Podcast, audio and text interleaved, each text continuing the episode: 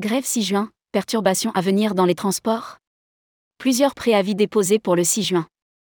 L'intersyndicale a appelé à une journée de mobilisation le 6 juin 2023.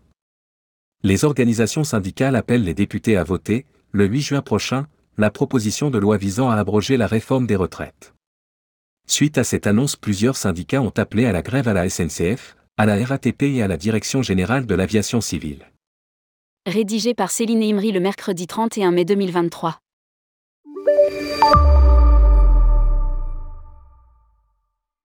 Le secteur des transports pourrait-il être à nouveau perturbé par une journée de grève contre la réforme des retraites? Une nouvelle journée de mobilisation est prévue le mardi 6 juin 2023. Plusieurs préavis de grève ont été déposés.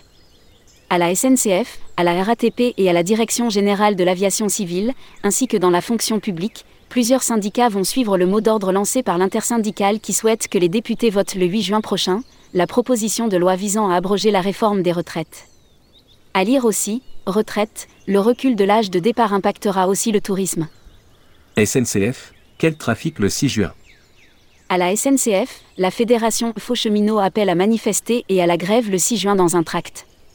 D'autres organisations devraient suivre le mouvement mais il est encore trop tôt pour connaître un éventuel impact sur la circulation des trains. Grève 6 juin, le trafic aérien sera-t-il perturbé? L'USACT appelle l'ensemble des personnels de la DGAC et de l'ENAC à la journée de grève du 6 juin 2023. Là encore, il est encore trop tôt pour savoir si le trafic aérien sera perturbé. RATP, y aura-t-il des perturbations? À la RATP, la CGT a déposé un préavis de grève à l'occasion de la prochaine journée de mobilisation contre la réforme des retraites du gouvernement le mardi 6 juin 2023. Ce préavis couvre l'ensemble du personnel, de toute catégorie et dans l'ensemble des services, du lundi 5 juin 2023 à 19h30 au mercredi 7 juin 2023 à 7h.